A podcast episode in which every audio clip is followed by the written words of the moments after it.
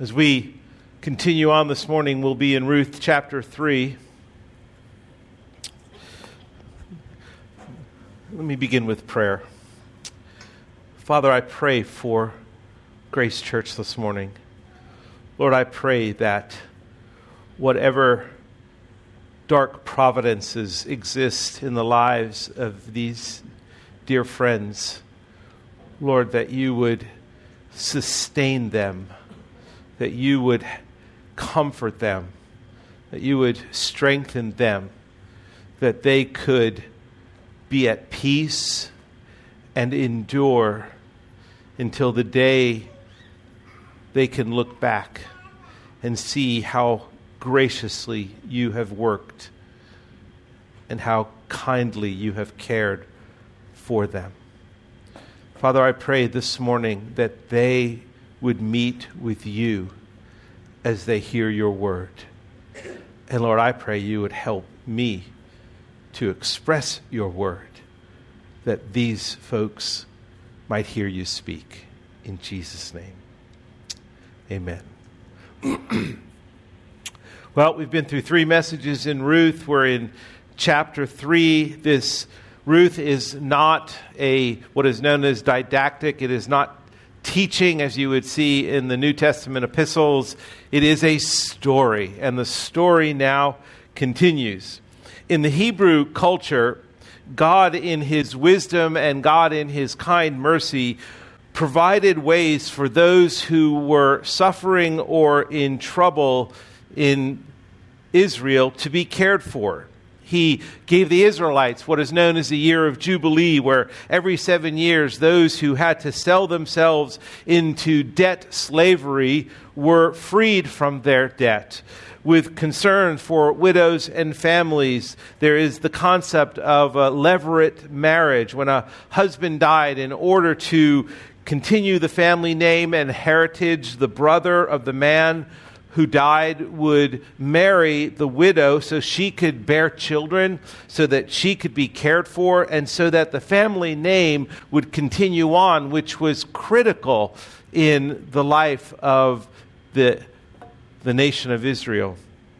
This is the undercurrent of Ruth chapter 3. This narrator, we don't know who this author is, but this narrator weaves a story for us that is both intriguing and faith building. And it is a story of intrigue and romance. This, this chapter, though, is more than just a story of devotion and romance and fulfillment of Jewish rites between Boaz and Ruth, with Naomi in the background. While Boaz and Ruth do appear as the main characters, uh, a greater theme is once again being revealed to us as it has in chapters 1 and 2. And that theme is the theme of God's faithfulness to us, to his people. And what we read about these two individuals in this story certainly does have some high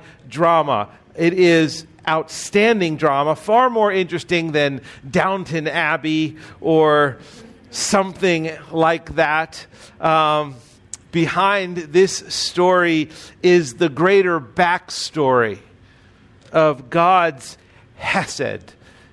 The word Hesed, his loving kindness, his steadfast love, his covenant agreement, his graciousness, his gentleness. The word Hesed isn't just defined with one word, it's a whole concept of God's love being expressed practically and tangibly to individuals, not just to a nation, but to people in people particularly, specifically.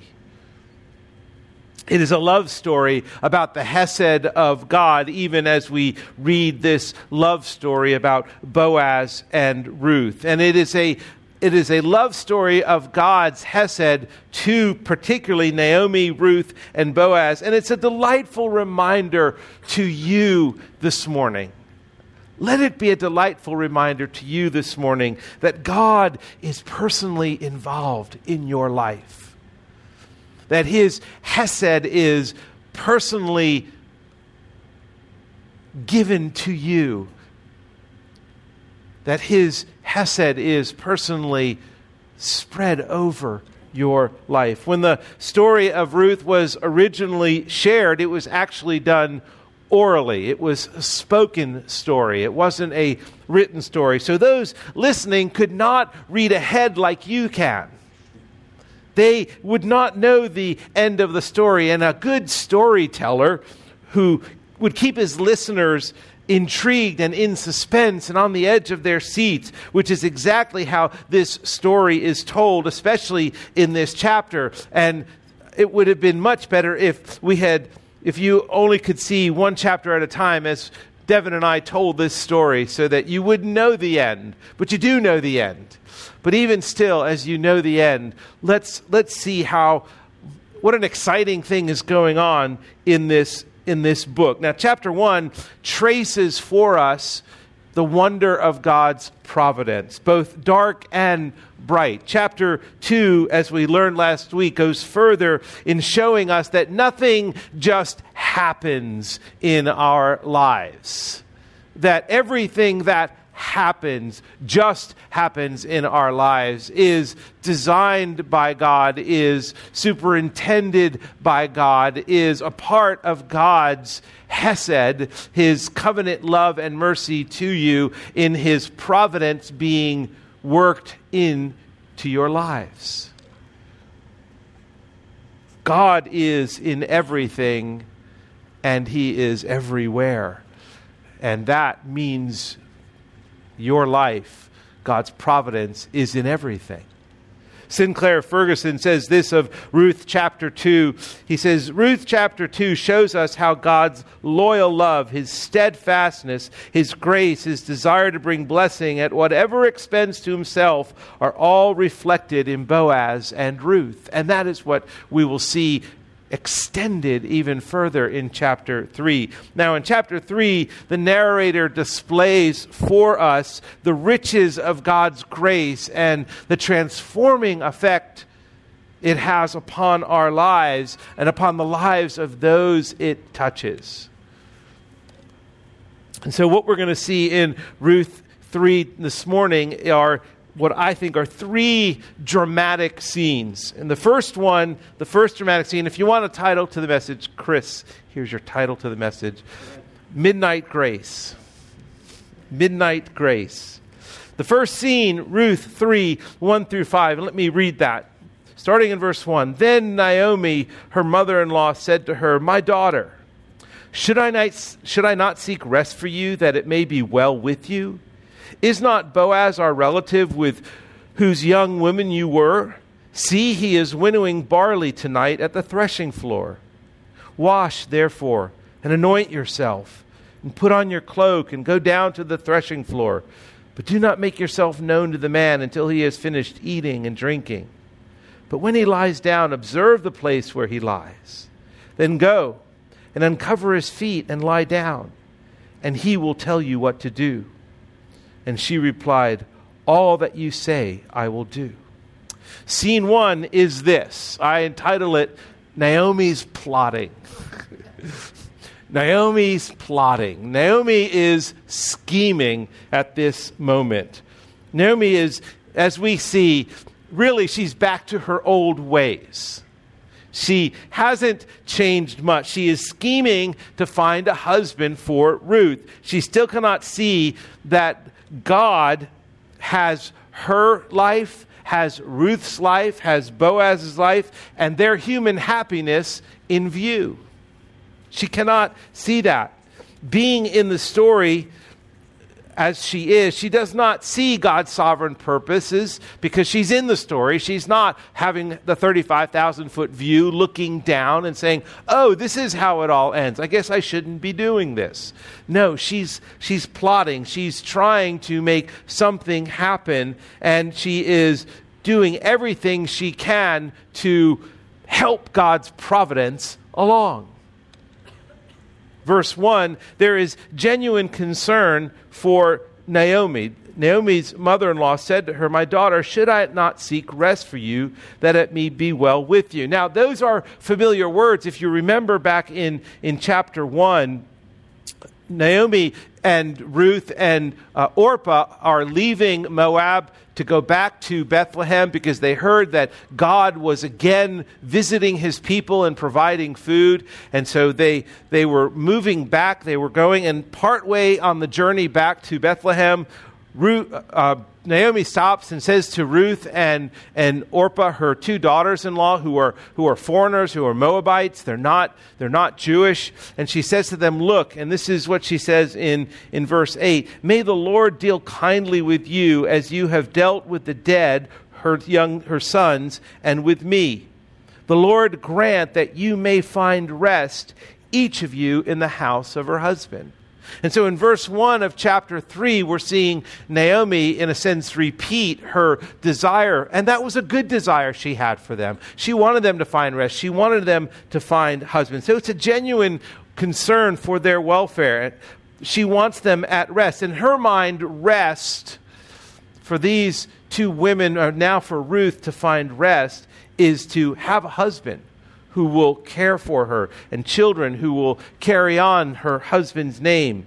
And Ruth is young and very much in need of a husband. But in verses 2 through 5, we see Naomi taking matters into her own hands. Is not Boaz our relative with whose young women you were? See, he is winnowing barley tonight at the threshing floor. Wash therefore and anoint yourself and put on your cloak and go down to the fresh th- threshing floor, but do not make yourself known to the man until he has finished eating and drinking. But when he lies down, observe the place where he lies, and then go and uncover his feet and lie down, and he will tell you what to do. So Ruth is willing to obey Naomi. And Naomi comes up with this amazing scheme, this amazing plan. She, rather than trusting God, decides that she's going to work out all things for good. And she, she plots her way to get what she wants, which is a continuation of her family name. She crafts this evening. Now, understand, Naomi and Ruth have now been in Bethlehem about two months. They came just as the barley harvest began. And now the barley harvest is over. And it has been about two months. So, so Ruth has had this relationship with Boaz for a few months now. Naomi knows what is going on here. And uh, I mean, from Ruth's or from Naomi's perspective, you got to think here is Ruth. She's in Bethlehem. She's a foreigner. Um, she's a Moabite, which they were not respected in Jerusalem. And so, you know, a good husband for a young girl like this is kind of hard to find. How are you going to find it among the, the Jewish men of, of Bethlehem, especially for a foreigner? I mean, she can't put an ad in the Bethlehem Times, Moabite woman looking for wealthy husband, lots of land. That's, that, wasn't, that wasn't going to exactly work. I, I, I read a, I read a, an ad once that somebody had was was highlighting. It said, "Farmer with 100 acres seeking young woman with tractor to be his wife. Please send photograph of tractor." this is this is this is Naomi and Ruth's dilemma. Is there somebody who would actually marry her? So Naomi determines that Boaz is the answer. He's a relative. Now, here's, here's what we, we understand we, as we go further down. He is a relative. He is, but as we learn, he is not in verses, um, in chapter 2, verse 20, we learn something about him.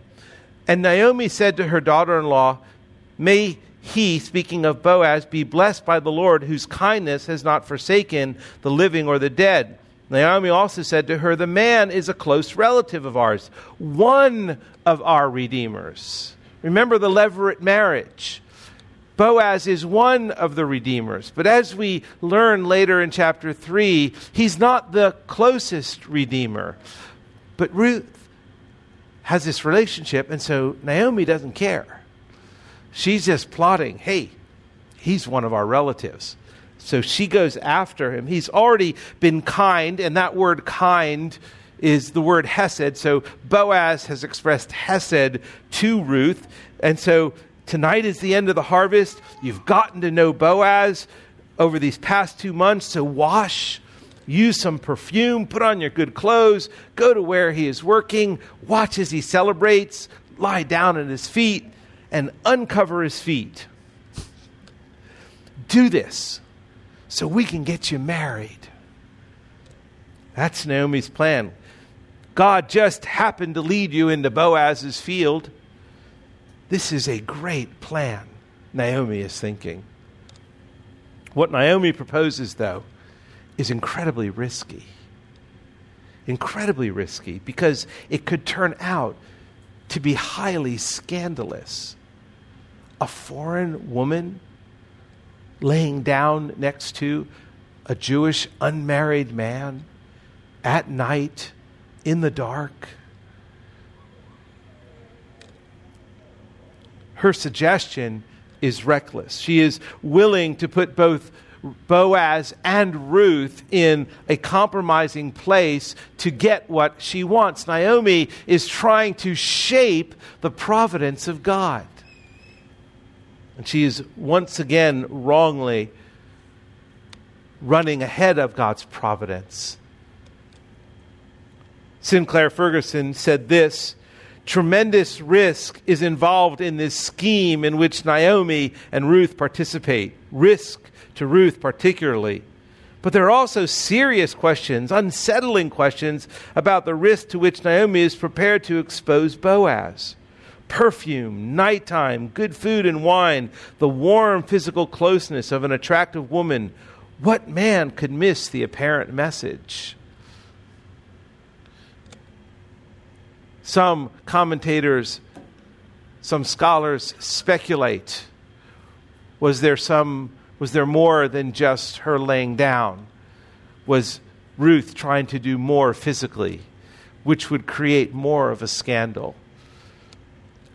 Most commentators don't agree with that, but the ambiguity exists in the passage. So, scene one is this dramatic scene of Naomi's scheming and plotting to get Ruth married so that Naomi, knowing Ruth gets married, Naomi gets cared for. She has her family name continue on. She has provision for food and shelter. But there's a lesson of scene one. You see, Naomi interpreted God's providence in a way that made it fit into her plans rather than interpreting, letting God interpret his own providence. She tried to shape his providence. And when providence is, is dark, that can be our temptation. When providence is dark in our lives, we can try and shape providence into fitting into our plans, into ending this dark providence as quickly as possible. How do I stop what is happening? How can I turn this? How can I turn this to my good? But God does not want us to interpret providence on our own. He's given us His Word to do that. Lesson one from this first scene is let God interpret His providence, not you and I. Now, before we come down too hard on Naomi, the author does show us that she has some wisdom because in verse 4 she says, But when he lies down, observe the place where he lies, then go and uncover his feet and lie down, and he will tell you what to do. So, Ruth's responsibility is to wait for Boaz to tell her what to do. Huh doesn't always turn out that way. Scene number two, what I entitled Midnight Grace. Read with me verse 6, starting in verse 6. So she went down to the threshing floor and did just as her mother in law had commanded her. And when Boaz had eaten and drunk, and his heart was merry, he went to lie down at the end of the heap of grain. something to protect his harvest, uh, uh, to be there just in case. So then she came softly and uncovered his feet and lay down. At midnight, the man was startled and turned over, and behold, a woman lay at his feet. he said, Who are you? and she answered, I am Ruth, your servant. Spread your wings over your servant, for you are a redeemer. And he said, May you be blessed by the Lord, my daughter. You have made this last kindness greater than the first, in that you have not gone after young men, whether poor or rich. And now, in now, my daughter, do not fear.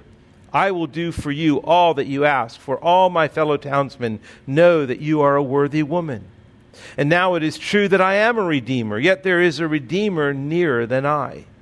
Remain tonight, and in the morning, if he will redeem you, good. Let him do it. But if he is not willing to redeem you, then, as the Lord lives, I will redeem you. Lie down until morning. So she lay at his feet until morning, but arose before one could recognize another. And he said, Let it not be known that the woman came to the threshing floor. And he said, Bring the garment that you are wearing and hold it out. So she held it out, and he measured out six measures of barley and put it on her. And then she went into the city. Midnight grace. Everything happens. This is where God perplexes me. Everything happens just as Naomi planned. And I don't think it's because Naomi understood God's providence. I think God, in his Hesed, his mercy, allowed Naomi's plan because it was his plan. She just came under, just happened to come under his plan. Some scholars, as I said, speculate that maybe there was something more here um, physically, but that's I don't believe that's true. Um, and thinking that since Boaz was a kinsman redeemer, that was marginally acceptable but that's not what happens. The narrator makes sure that we see what he previously told us in, in chapter 2 of verse 1 first, that Boaz is a worthy man. Now, Naomi had a relative of her husband's, a worthy man of the clan of Elimelech, whose name was Boaz. And then we see in, in chapter 3, in verse 11, and now, my daughter, do not fear. I will do for you all that you ask. For my fellow townsmen know that you are a worthy woman. These are two godly people. Boaz and Ruth don't fall under all of Naomi's schemes. They are worthy, they are godly, they trust the Lord. They display their godly character. They honor and they fear the Lord. Even at the end of this, this second section, she lays down at his feet until morning, but she arises before anyone could recognize her so that no scandal could be spread. And Boaz himself says, Let it not be known that the woman came to the threshing floor. He wants to protect her, her reputation. They honor and fear God. And so Ruth has followed the plan perfectly. She, she goes in there, and when she sees him eating and drinking in verse 6 and 7, and his heart is merry, and he goes and he lays down, she softly comes and uncovers his feet. Now, what awakens Boaz? Because it says that he is startled. Midnight has come. Verse 8 At midnight, the man was startled and turned over. Well, I think he was startled because his feet were cold. Seriously, I think that's what awakened him. I don't think Ruth was there tickling the end of his feet. Maybe he'll wake up now. No, she uncovered his feet and his feet got cold. And so he, he I mean, it, it, it woke him up. And, and then here's where I, I love how the author writes. His intent is to pique our, our interest in verse 8. And he says this At midnight, the man was startled and turned over, and he says this, and behold, behold, a woman is there. Now, that is pretty much of But, I mean, remember, you just read through Scripture, it says, Behold the Lord. Behold, you're, it's supposed to mean something important. And, and the author here is just saying, Look, this is not typical behavior. This is unusual stuff. This guy had a good meal, a couple glasses of wine. He's feeling good. His harvest is in. He's doing well financially. He's laying down, just getting a good night's rest. And there's a woman at his feet. Now, I don't know if that's ever happened to you. but it would startle me. I can imagine just his, who is she? It's dark. Where did she come from? Remember in, in verse, uh, verse 14, she lays down until morning, but arose before anyone could recognize one another. That's because it was so dark. So, so I mean, Boaz had known Ruth now for two months. She'd been in his fields. The harvest is over, and yet it's so dark he cannot recognize her. But because Ruth is a wor- worthy woman, she does not leave Boaz hanging as to who she is and as to why she is there. She immediately tells him exactly why she's there. She says this. She answered in verse 9. He says, Who are you? And she answered, I am Ruth, your servant. Spread your wings over your servant, for you are a redeemer. What is she saying there? Well, this is an old fashioned marriage proposal. She's asking Ruth, she's asking Boaz to marry her. Guys, how many in here have done that? I want to spread my wings over you. Will you will you marry me? It doesn't that's not quite the language of our day, but that's the language of this day. And so this is Ruth's marriage proposal. In her proposal, in fact, she uses the very language that Boaz used a few months earlier when he blessed her with prayer in verse 12 of chapter 2. the Lord, excuse me, the Lord repay you for what you have done, and a full reward be given you by the Lord, the God of Israel, under whose wings you have come to take refuge. Boaz is blessing Ruth, and he's saying, You've come, you've come to faith in the Lord. So now you will live under the God whose wings you can take refuge under. he prayed that she would be covered under the wings of God's refuge. And what he didn't realize was that he would be an answer to his own prayer. Now, imagine Boaz's shock. this woman is asking for him to marry her. It's midnight. He's been sleeping. He's awakened suddenly. There's a woman at his feet who identifies herself as someone that he has actually probably been smitten with. He likes Ruth, and she proposes. Now, what Ruth is asking is very countercultural. Women don't ask men to marry them in this culture. And now you've got a foreign woman asking which makes it even worse. It's also bold because, as we see, Boaz, as we saw earlier, Boaz does not have the, the levirate connection. She, he's not obligated.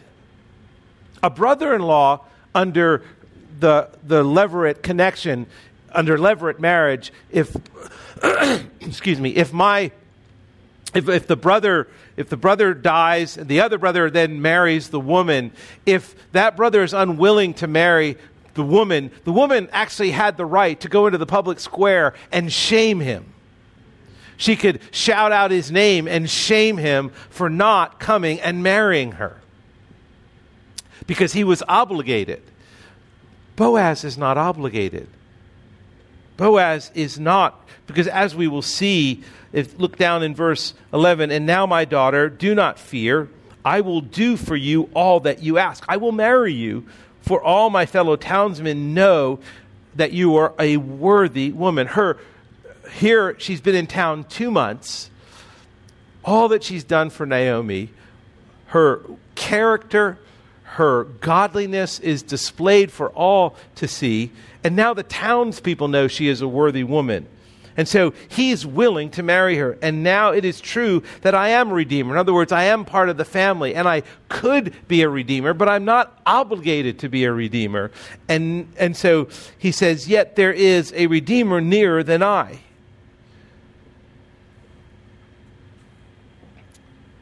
Boaz responds kindly and nobly with a wonderful but subtle declaration of love. I will do all that you ask. But first, something else happen, has to happen. Now, this is, this is Boaz's nobility. He sees God's hand by once again blessing Ruth. May you be blessed by the Lord, my daughter. She doesn't, she, she's been so well treated by this man and he expresses deep respect for her. For you are a worthy woman. She doesn't look to younger men. Look at verse, verse 10. You have made this last kindness greater than the first. Now, the first is the way she treated Naomi, and all the townspeople knew about it. But this last kindness is Boaz is an older man. I don't know what age older. it has to be. I mean, I'm 61, so it's got to be older than that because I'm not old. So the, it's definitely older. He's an older man, and and what he's saying here is, look, you could have run after the young man of the town. You do have a, a well known name. You are respected. You're a worthy woman. You're a young woman assuming she was an attractive woman. She was a strong woman because she was carrying 30 pounds of barley back to Naomi. I mean, there were so many good qualities. In fact, what you might not be aware of, but that in the Hebrew Bible, the, after Ruth, the next book of the Hebrew Bible is Proverbs, where we read Proverbs 31 about the Proverbs 31 woman, which is an apt description of Ruth. She could have married any of the young men. And yet, she makes this kindness towards Boaz, and he sees it. He sees how kind she is. So, his gracious response, he goes on to calm her fears. And now, my daughter, do not fear. I will do for you all that you will ask.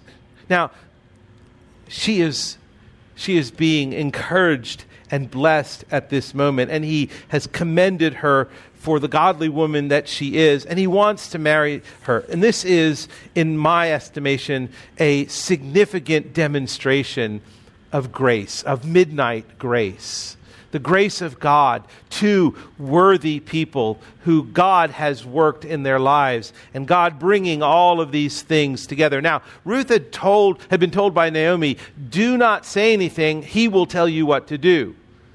But the moment he wakes up startled, what does she do? she tells him what to do. We're getting married. and yet God again in his kind providence sees fit to fulfill the desires of her heart and to fulfill the desires of his heart. Now, in 12 and 13, the real intrigue comes. The, the narrator throws a difficulty into the mix. And now it is true in verse 12 that I am a redeemer, yet there is a redeemer nearer than I. Remain tonight, and in the morning, if he will redeem you, good, let him do it. But if he is not willing to redeem you, then, as the Lord lives, I will redeem you. Lie down until morning.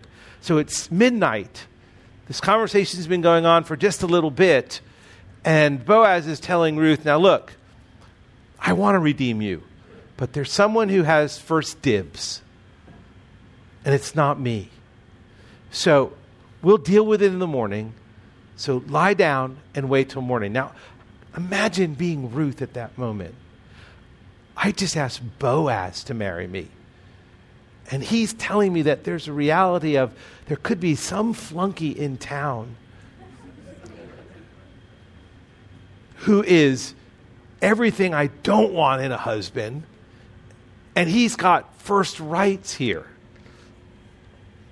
Imagine Ruth's heart at that moment. Someone else is first in line. Will Boaz not be the one? Can she trust God in this moment? Can she trust Boaz? He says he'll take care of it in the morning, but oh, what a night that must have been for Ruth. What a night waiting. What an honorable man, though, Boaz is. Look at verse 14. So she lay down at his feet until morning. But arose before one could recognize another. And he said, Let it not be known that the woman came to the threshing floor. So, first of all, he protects her reputation. He, he doesn't, first of all, he doesn't allow her to go walking home at night. After she wakes up and he wakes up, she said, No, no, no, go back to sleep, stay here. He had already made in, in chapter one, you know, there is there are men out there that are not honorable men, and so stay here till morning. Don't leave. Let me protect you. Don't walk at home at night, but also let me protect you from scandling. His kindness, his hesed, doesn't end there. He makes sure she goes home once again well provided for. The hesed of God is revealed through the hesed, the mercy and kindness through Boaz. She's protected by Boaz physically and a reputation. She's blessed by Boaz. She's provided for because he gives her. Look, look at this in verse 15. And he said, Bring the garment you are wearing. Now we're talking about a shawl. So she doesn't take off her, her garments. He, she has a shawl, and he says, Bring the, this garment that you're wearing. And he measures out six measures of barley, and he put it on her. Now, from the study I've done, all the scholars believe that that six measures of barley is about 80 pounds of barley. and, and that's why I think it says here, and put it on her, because she could not lift it up. And she had to walk back into town with 80 pounds of barley on her, on her back.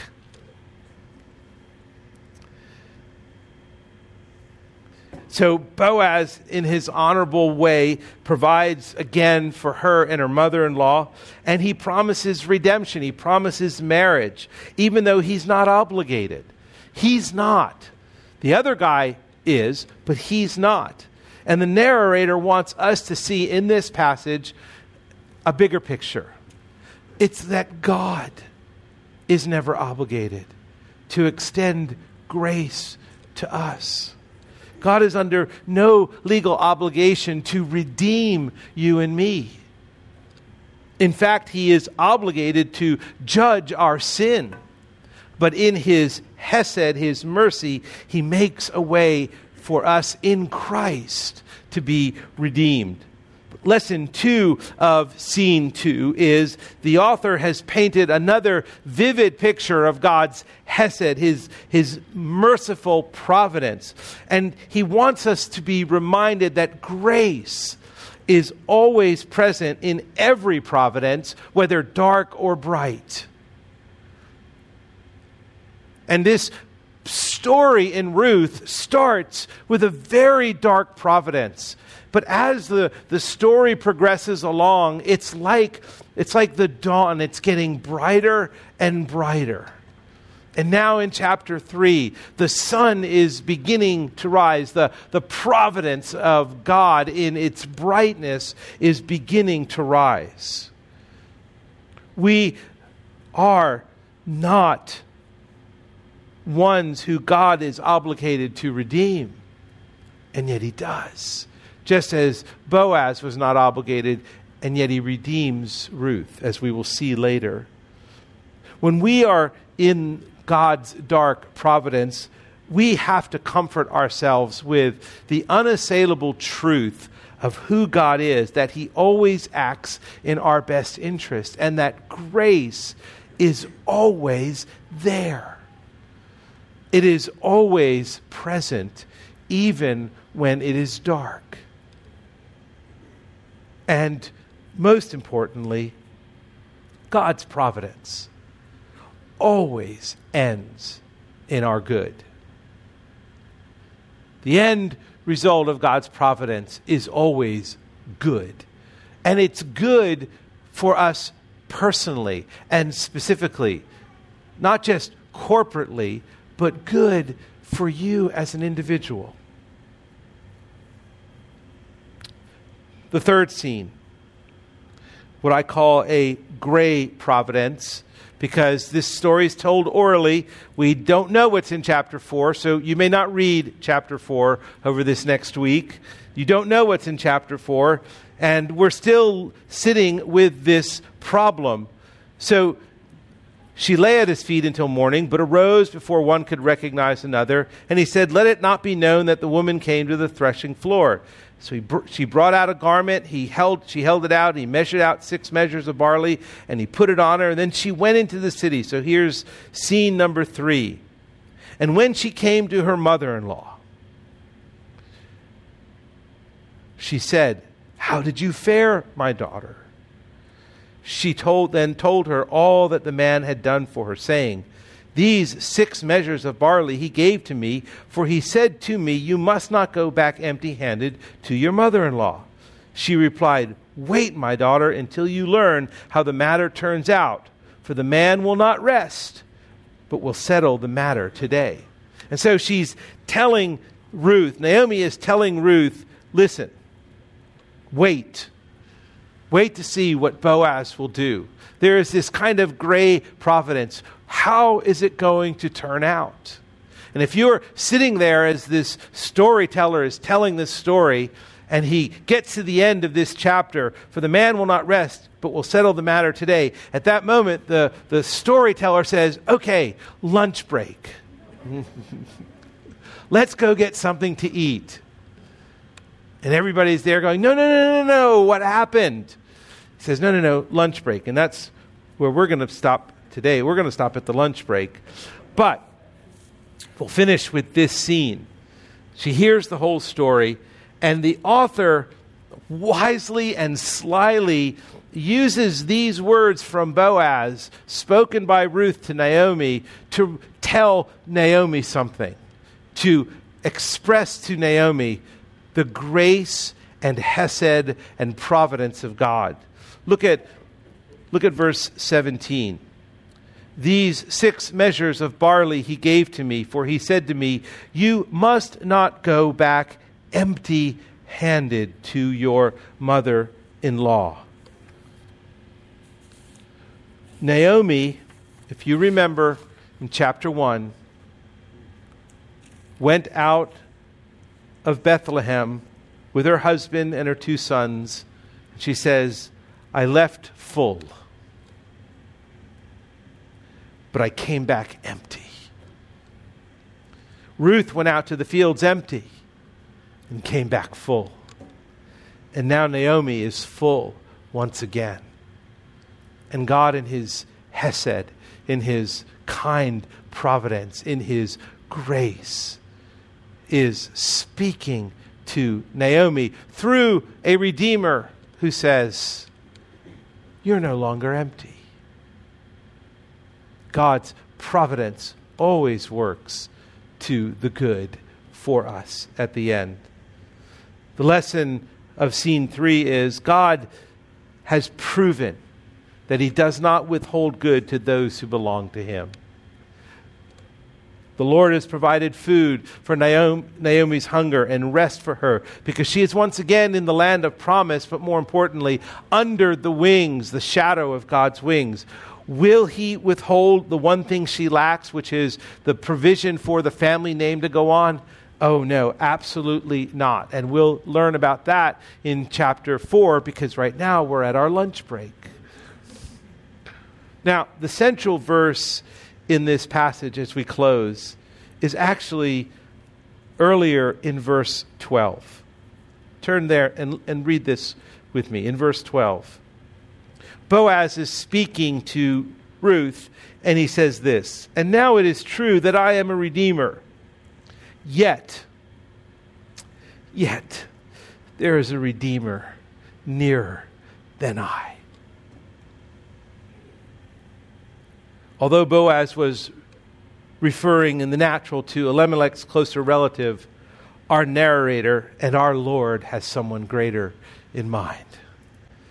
Iain Duguid said this. He says, All through the story, there has been a redeemer closer than Boaz, a redeemer for Naomi and Ruth who has hovered in the shadows of the narrative behind all the human agents, reaching out to his beloved but wandering sheep and showing them grace upon grace. Throughout the book of Ruth, God has hovered in the shadows, redeeming his dark providence for Naomi and Ruth's and Boaz's good. In every dark providence in your life, I want you to know God hovers. He hovers in the shadows, caring for you personally and showing you Hesed. Where else but in Jesus Christ does He most reveal His grace to you? Right there in the Son and in the, in the cross. That is a dark providence. You could be at the foot of the cross seeing Christ crucified and wonder, how could this be good?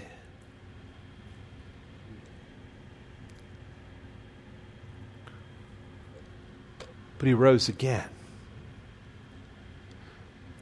The light of the world shined again. The dark providence of God became the dawning of a new age. Where else is the Hesed of God seen but most in his beloved Son's death on the cross? Oh, it is grace upon grace. Brothers and sisters, we live in a fallen world, scarred and ravaged by sin which often exacts a very painful price upon us.